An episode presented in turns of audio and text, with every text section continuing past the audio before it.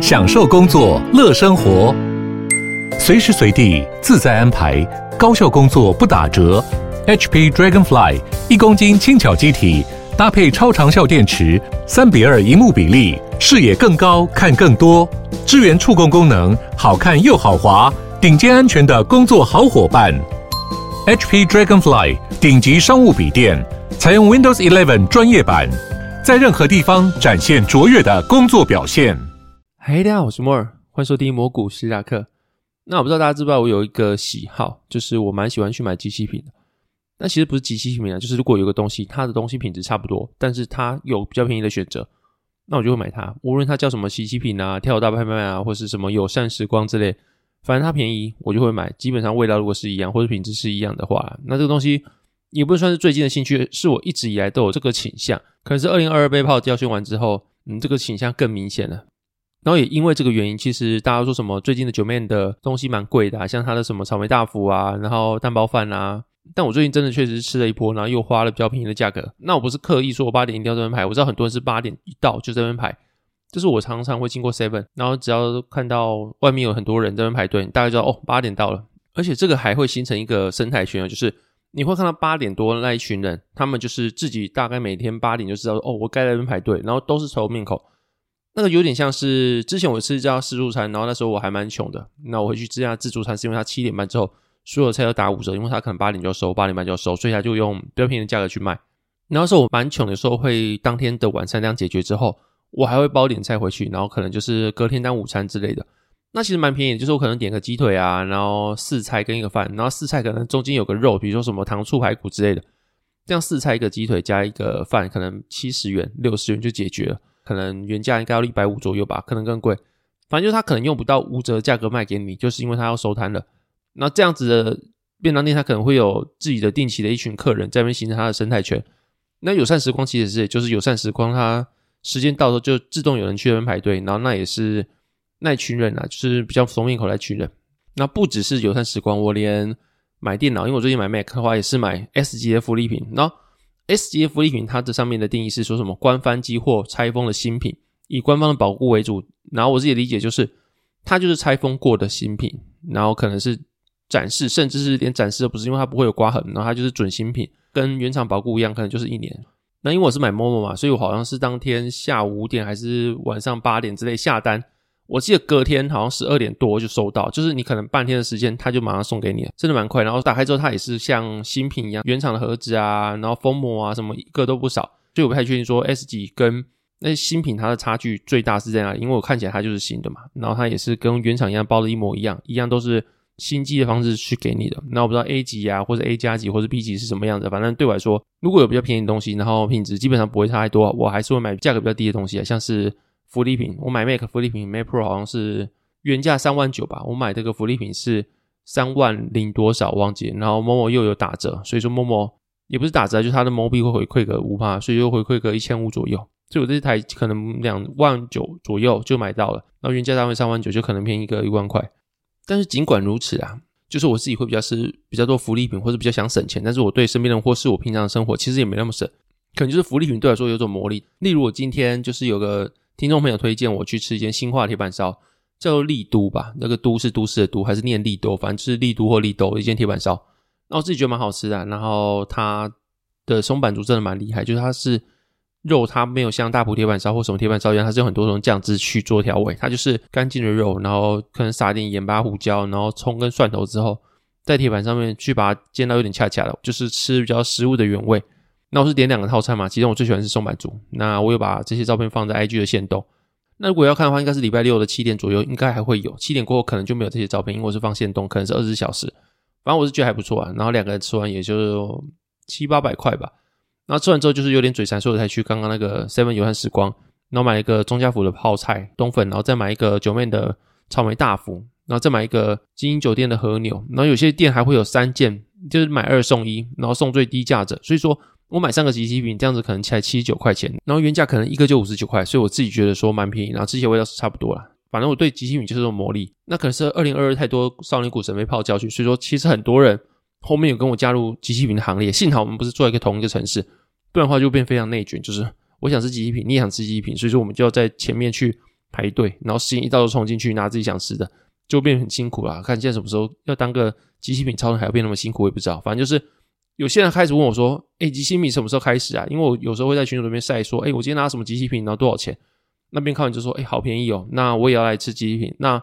他可能隔天去看即期品，他七点多去还没开始，那他就说：“哎，我怎么没看到即期品？”那我就跟你讲说：“哼，当即期品超人也是有资格的。即期品它是一个非常内卷的社会，那像我们这种不用功能根本吃不到。因为 Seven 的即期品是八点开始，所以你知道吃的话可能八点才到。反正就是我这样子慢慢的晒照片啊，慢慢跟大家聊天之后，哎，好像一群人开始大家都想吃即期品，然后就大家开始分享说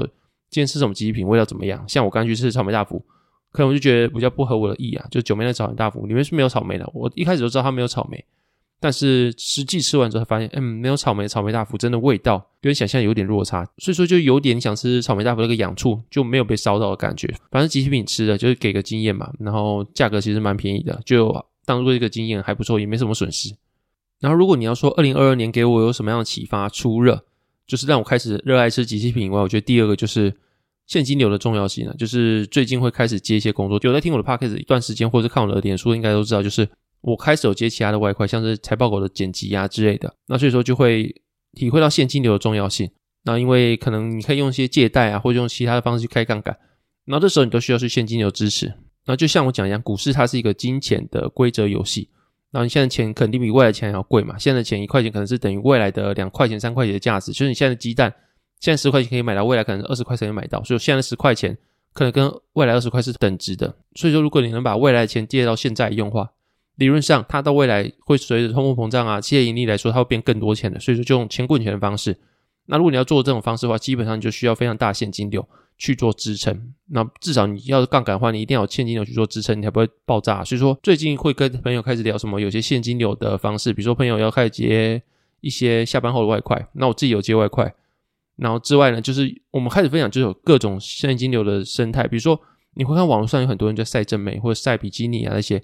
你以为那些晒网络的那些人，他们都是免费晒，大家一起共享这些正妹吗？其实没有哦。你看一些蛮多赞的粉丝团，他们去晒很多正妹，其实他还是有赚钱的。比如说，有些人可能他想要知名度，然后他就会请那些粉丝团去把他的照片发上去，让他借着这样可以去引流，然后粉丝团也可以得到更多粉丝的喜欢啊，或者是更多的赞跟关注。那当然，双赢的方式，当然这就是那些想要曝光的小模啊，或是那些 IG 的那些网红，他们需要付给粉丝团一些钱去达到他引流的一些代价啦。这样的话，你开一个粉丝团，然后去分享一些正面照片啊，基本上你就可以得到一些流量或者一些现金流的来源。它就是你上班以外的额外的外快。然后，当然这种外快方式有很多种，你觉得这种方式都可以当外快，那其实就很多东西是你没想过的，那其实是可以生钱的。简单说，就是你活在这个世界，你所到眼之处基本上都可以生成现金流，只是你有没有想过这件事情，或者它其实已经在发生，但是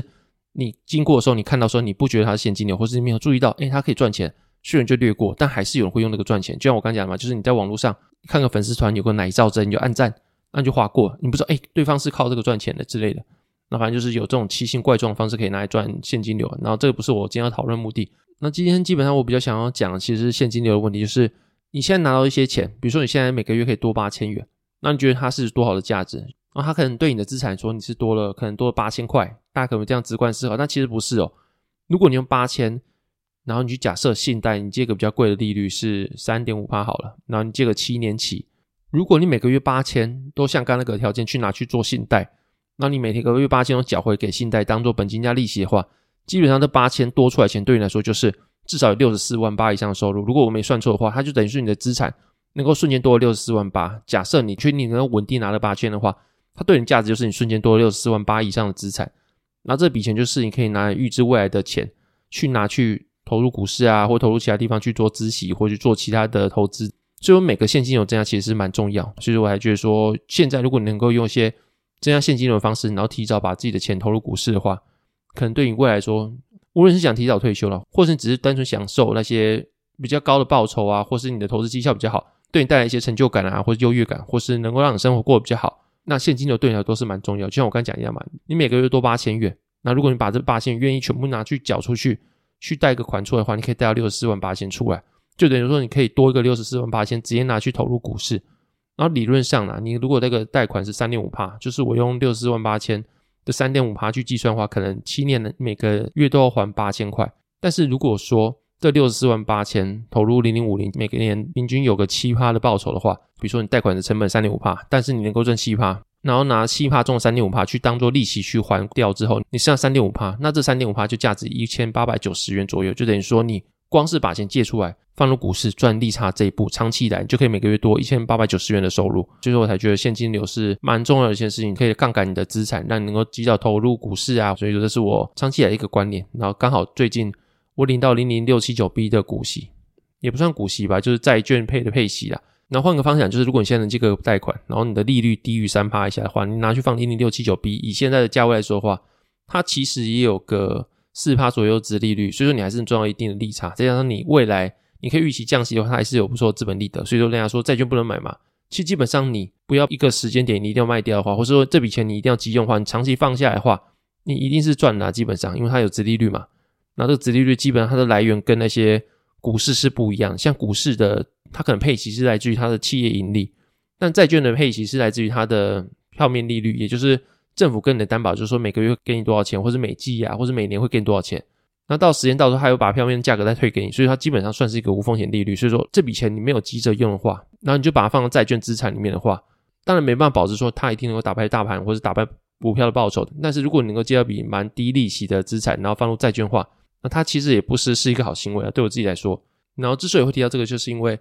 债券它跟利率是非常敏感的关系，然后这样今天的股市是台股其实有久违的被杀了一点，但相对来说台股跟其他亚洲股市或是跟甚至是美国的纳斯达克啊那些指数来比起来的话，还是非常强很多啊，那位阶也是蛮高的，就算久违杀一点来说，它的位阶还是比其他那个全球股市还要高很多。但是在今天被杀的过程中，其实债券是逆势上涨的，那这个原因可能是来自于就是有几间银行闹出一些流动性问题，所以有人会预期说未来会导致一些。可能系统性的风险，那所以导致有些人避险买盘投入债券之中，所以说导致说可能股市下跌，过往债券有更价跌，因为他们两个在长期以来基本上是正相关，就是一同涨啊或同跌，但是在某些极端时刻，他们其实是负相关，就是可能是股票跌的时候，因为这时候可能是恐慌情绪，所以大家会把买盘涌入债券去做避险，这时候债券反而是涨的。那你看今天的话，其实在万股皆跌的情况下，其实债券是涨的。那我当然不会因为这样判断说未来就是一个。最后一波下跌或者什么恐慌性的杀盘要出现的，可是债券在某些时刻，像今天就可以看到，它是能够保护你部位的一些很好的资产配置。像我现在好像配了总部位三成多的债券，所以说在今天万股皆跌，我的股票资产也被杀烂的情况下，我的总部位只跌了大概零点五趴而已。然后如果说其他人可能他没有配债券的话，他可能跌的趴数，如果以今天大盘说也是一点五趴到两趴之间。所以说如果你用债券，它在某些极端时刻。是可以让你的报酬平滑化，就是你的波动不会到太大。但是某些极端时刻，它还是会让你的波动更大。比如说二零二二年因为升息关系导致的沙盘啊，或者导致一些下跌的话，那可能是债券它的下跌幅度会更重。但是那是蛮极端的情况。但平常时候，如果你配一些债券跟股市的话，它是有效可以平滑化你的报酬的，就不会让你的波动会那么的明显。但是说可能上涨没那么多，但是你透过一些再平衡的话，它还是可以取得蛮好的一个报酬的。反正就是今天配债券。然后让我的整个部位它的下跌其实没有很严重，那这可能就是我近期持有债券一段时间了嘛。然后到了盘势慢慢的变化之后，开始有些新体验了，就是过去可能都是同涨同跌，或者债券被杀更凶，或是前几个月的时候可能是股市涨，债券还是在原地盘。然后到最近可能有些恐慌性的杀盘出现之后，债券能够保护我的整体部位，可能涨没有人家多，但是下跌没人家多啊。然后就是可以比较轻松看待最近盘势啊。然后最近之所以会。债券上涨，然后可能股市开始有些下跌，主要原因还是来自于利率了。那可能有个近期一些小故事，它的开头就是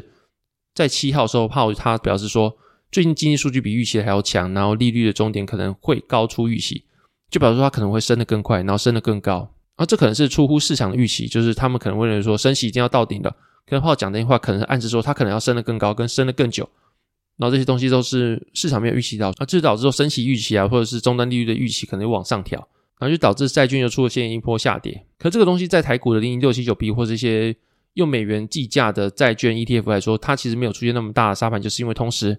当你升息预期增加的时候，美元指数也会涨。然后当那些资产都是用美元计价的时候，一来美元涨，所以资产应该也会涨；但二来就是债券下跌的时候，它那个资产跟下跌，所以一来一往，它其实互相抵消了一些上涨跟下跌，所以就导致说，尽管债券价格下跌的蛮严重，但是美元上涨。然后同时，这个资产具有这两个特性的话，它有互相保护这个作用，所以导致说零零六七九 B 近期没有遭受到太大的下跌啦。我觉得主要是这个原因啊。但在炮讲出这句话，然后引起整个股市大幅下跌，或债券开始升息预期更高的时候，他在隔天就是八号的时候又再度表示说，他们 f 还没决定说应该要升多少，或者对利率决策还没有定论，也就是说有点像在安抚这个市场啊，说三月的升息幅度未定的意思。那对我自己来说啦，我会觉得说。像最近可以看到两间银行它出现一些问题，或是一些中小型银行它出现问题，那我是觉得说现在经济它可能没办法持久的维持在现在这个状态。那这最大原因可能又来自于说，既然最近的数据太好，然后 Fed 他们可能要升更多息，所以说近期数据的重要性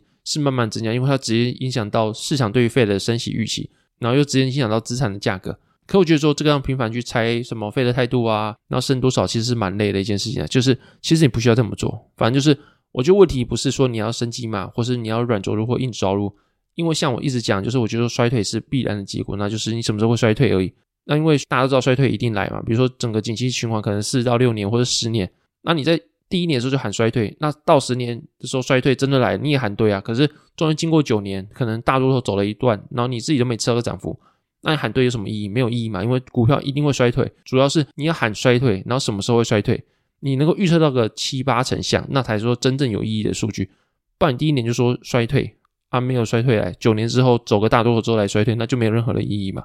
可对我来说啦，我会觉得说这样子利率倒挂之后，然后到目前这些流动性可能会出现问题。那最近可能这些几间银行真正展示出出现问题的情况是怎么样？那说这个时候我们来喊衰退，那才有意义，就是可能会真的在一年内或甚至是半年内出现衰退的几率会变高。那如果说真的出现衰退的话，要么 Fed 就降息来救，增加他们流动性；要么就不管，让整个陷入恐慌啊，然后整个经济实体经济崩溃啊之类的。然后现在也知道说 Fed 一定会去注入流动性，一定会去救，一定会降息，一定会做一些宽松政策嘛。所以说这个我觉得是一定会发生的事情呢，就衰退，然后等 Fed 来救。那所以这个情况下，我自己的看法是升息的终点不会太远，就是尽管 Fed 讲，或者是市场又觉得说 Fed 它可能会升更高，目前的预期是。本来五点二五吧，现在变五点七五，那真的会升到五点七五吗？我其实不太知道，但是我觉得，你看最近那些矽谷银行啊，或者 Silvergate，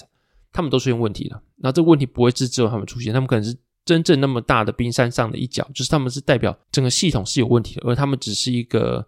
代表的一小角而已，不会是只有这两家有问题啦。我会这样觉得，所以说，Fed 会真的再升上去吗？当现在流动性已经明显出现问题的时候，Fed 它应该也没有。那个胆啊，或是我觉得他们应该没有预期说要升到市场爆掉，然后现在看起来的话，现在利率就已经让市场有非常大的承压。在 Fed 的主席啊，他尽管 Fed 他可能是不为政府负责，他还是要去听证会，给议员质问啊，或者他的任命还是要给美国总统去做任命的情况下，你要说 Fed 他完全不受到政府的制衡嘛？我自己说不会嘛，反正就是你有在选票压力，你有在民意压力的情况下，你要升到爆炸，让世界经济崩溃的意义在哪里？就算没有压力好了。你要升到实体经崩溃，只会打通某的意义在哪里？我自己觉得看不太到啊。所以说，就算整个市场都觉得 Fed 要升更高、升更久，但我自己是觉得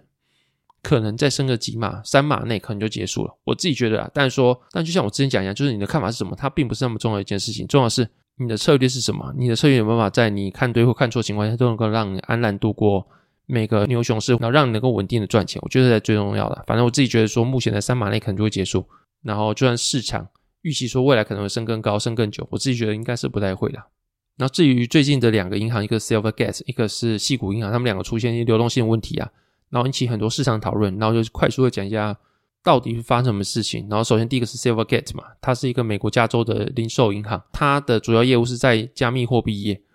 然后它是一个在加密货币非常友好的银行，就是它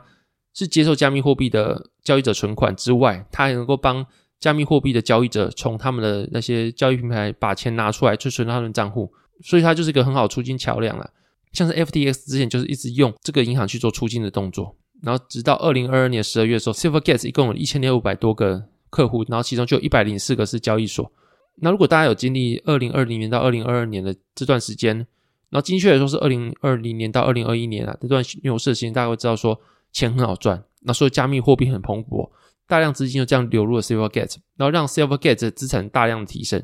可其实对于银行来说，存款提升是一种负债，因为存款提升之后就等于债务增加嘛，因为你要付给人家利息嘛，这东西就是负债啊，因为你要付钱给人家。那如果说你没有办法把人家存进来的钱拿去有效的去做活化利用，比如说你要去买一些风险资产，或是你去做借贷去借给人家，用更高利率借给人家，那你就是负债，因为你就是一直赔钱。那因为这个前提之下，牛市的钱实在太多，加密货币那时候实在太蓬勃，所以导致 Silvergate 的存款从二零二零年的第三季的二十三亿，到二零二一年的第四季从二十三亿变成一百四十三亿，增长了快七倍。所以导致他有太多的钱，然后太多钱的时候，他的贷款业务又没有那么快跟上，出现了太多太多的负债，就是民众存给他钱，他去付利息。然后他如果付不出来的情况下，他必须找一些其他东西去做孳息，所以他可能买一些债券啊，或是一些 MBS 啊。那这个东西在二零二一年的时候买，你也知道它是买到非常高的价位嘛。尽管呐、就是如果你去买直债的话，它可能你不要卖掉，然后到期之后它还是把钱还你，然后中间还可以领那些债券配给你的息。所以说，就算价格再怎么波动好了，可能二二年，然后债券大幅下跌，你不卖。放到时间到，它还是把钱退给你，对你说没有什么账面损失。但是尽管理论上是这样子啊，实际上却是二零二二年的时候，Fed 进入了开始疯狂的加息，利率快速上升，所以导致说债券价格下跌嘛。然后在二零二二年的第三季的时候，这样快速的债券下跌已经让他们的账面价值出现十亿以上的亏损。那这情况下，FTS 又爆雷，那就导致很多很多的加密货币的存户啊开始疯狂的提款啊。所以导致，就像大家讲，就是银行挤兑，就是你面临大量的人跟你要钱，但你一时间筹不出那么钱去还给你的投资人，因为你拿去买风险资产了嘛。你贷款没贷出来，你就是必须拿去买债券啊，或者拿一些风险资产，然后才能够把这些钱去支息，才能够去养那些债务，就人家存在这边的钱。那情况下，大家都需要钱，但是你一时间手没那么多钱，你只要把一些已经下跌的债券去卖掉，去实现你的亏损。然后就像刚讲一样，债券价格已经下跌，理论上你只要放到到期，他还是把本金还给你，所以说你没做亏损。但是你必须为了一些挤兑去卖掉这些债券，所以你实现了亏损之后，对于 Silvergate 来说，它损失了超过九亿元的证券流失，那相当于它股本七十趴，所以导致就大家会觉得它会面临下市。然后另外一间矽谷银行其实也差不多啊，主要最大不同就是它的业务不是服务加密货币，是服务一些比较科技新创产业。然后也是因为它的购买债券大幅下跌啊，然后再加上它可能预期说 Fed 它会升息一段时间，维持高利一段时间，所以它认赔杀出。然后一方面是实现亏损嘛，另一方面就是因为升息之后利率过高，所以说很多人都不想贷款。然后情况下他们有很多很多的负债，就是存户的存款，但他们没办法去找到贷款，然后所以他们没有办法去滋养那些贷款所需要的利息。那所以说他们就导致他们可能需要去募资。然后情况下又碰到 Silvergate 啊，或者最近的一些风雨飘摇的情况下，所以导致他们的那所以导致他们的股价出现一些恐慌性的杀盘。但其实两间情况，就像 Silvergate 或是矽谷银行，他们情况都是差不多，就是。一连串的负债过多，就是存户的钱过多之后，他们想要去买一些风险资产去养这些负债支出，但债券价格又快速的下跌，然后在这个情况下，他们又遇到挤兑，他们只能去实现那亏损，所以导致他们的净值快速的下降，出现巨大亏损。然后这大概就是目前一连串的逻辑状况了。那这情况下，其实你看 Silvergate 啊，或是你看矽谷银行，他们其实追求也只是一个东西，就是现金流。就是能够从存户的存款上面得到一个现金流，然后这现金流如果能够高于支出给存户的利息的话，他们就是从中获利。这就是银行他们一直在做的事情。只是目前情况下，就是费了它大幅的升息之后，债券价格快速下跌，然后引起大家都没有贷款的意愿，就是导致他们没办法寻找到良好的现金流，才导致目前情况。所以如果费了继续升息的话，越来越少人借钱，或是整个信用的环境的流动性持续出现问题，没人要借钱，没人要投资。那这个问题只会持续下去，这也就是为什么我觉得说，Fed 它没办法再继续升息。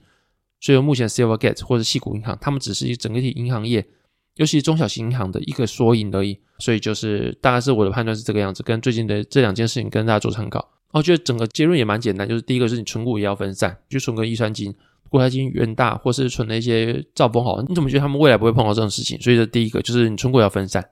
因为它毕竟是你一辈子的资产。然后你谁都不想碰到这种情况下，就算只有万分之一的几率好了，碰到还是挫赛。所以说尽量啦，就是你这身资产尽量能够避免任何风险，就避免任何风险。然后后面就是我自己的思维啊，就简单带过。第二个就是股债配置，它是确实能够降低你的整个部位的波动，或是你能分散产业啊，它能够降低整体部位的波动，我觉得是一个蛮好的方式。第三个就是我不觉得说目前这样是底部，就算现在是底部好了，你也觉得现在是底部好了。但你的操作策略不会是因为现在是底部，你就可以去放大你的杠杆，或是把你的钱全部 all in 进去，那导致你的现金流出现问题。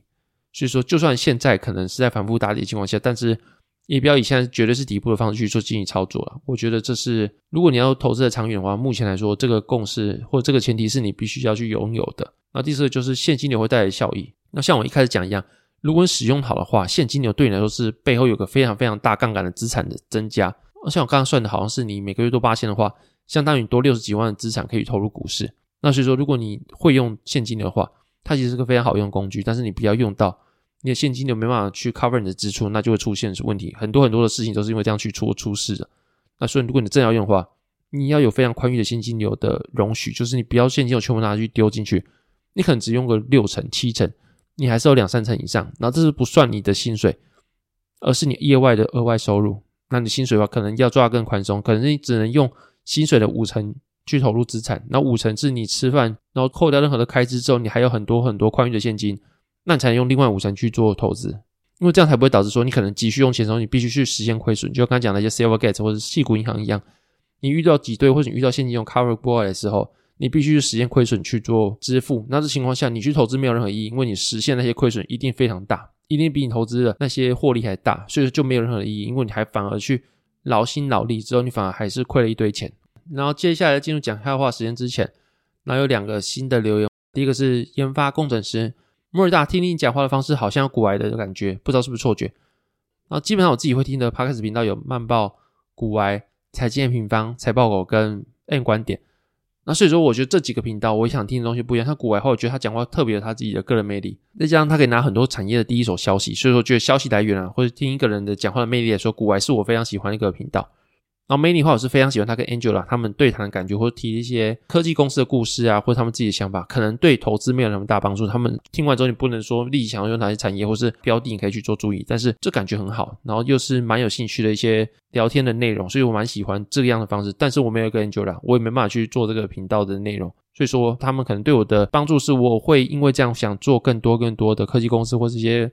公司他们的故事的 packs 内容。但是你要说影响我最多，可能就是股癌，因为股癌他的讲话方式是特别有魅力。所以说，如果你说我讲话方式有点像股癌的话，就可能就是我学他，或是也不是说我学他，就是我听他的内容蛮久的，所以说就会让我去不自觉的向他的讲话方式去讲话吧。我自己觉得是这样子的。然后另外就是可能听财经 M 平方啊，就是他们非常专业的一个团队，所以他们对于总经的分析或是一些数据的解读来说，我觉得是非常好。那对总体经济的能力要做精进的话，我会推荐财经 M 平方。然后财报狗就是对产业，或者它里面有非常多非常多高手，像最近我讲的 Frank 嘛，跟之前有一集非常印象深刻是史丹利，一个家族基金投资的投资长，就是讲那些公园阿伯哲学。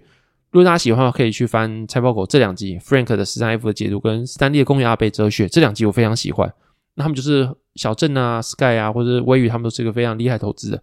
然后可能新闻时事我会听 N 观点，这几个 Podcast 对我来说都印象我蛮深的。所以我觉得，如果你觉得我的讲话有古怪的感觉，那肯定就是我。非常影响，或是我不自觉的去像他的讲话方式。非常感谢你喜欢我的哈克斯内容，以及给我五星好评啊。那大概是这样子。那第二个是韦维挺节目，生活投资兼具，推广指数投资等多面向概念搭配债等等部分资产配置，想在指数上的话，节目内容帮助挺大的。那非常感谢你的喜欢，我就是讲干话，然后就讲一些自己的想法，但我不是最专业那个。但如果你喜欢我节目的话，还是非常感谢你。那我也希望说我能够做出更好的内容，那你让你们能够获得更多东西。那我们都是一起投资的一些投资小白啊，那也没什么说我讲话已经正确，就是如果我有讲错的东西，也欢迎大家去做纠正。好，那接着进入讲笑话时间。那第一个笑话是刚看完电影叶问，男友这边讲说我打十个，我快笑死。我刚说你连鸡蛋打不赢，男友骂我说你在攻三小，我刚告诉他你要打十个，人家鸡蛋一打就有十二个。那第二个笑话是举重选手比赛输了，离开前会说什么？珍重，再见。好，如果喜欢内容的话，可以在 Apple p o d c s Mr. Bus 跟 Spotify 给我五星评价。也可以通过小额赞助支持我的频道。然后，之前我们到这边，谢谢大家收听，拜拜。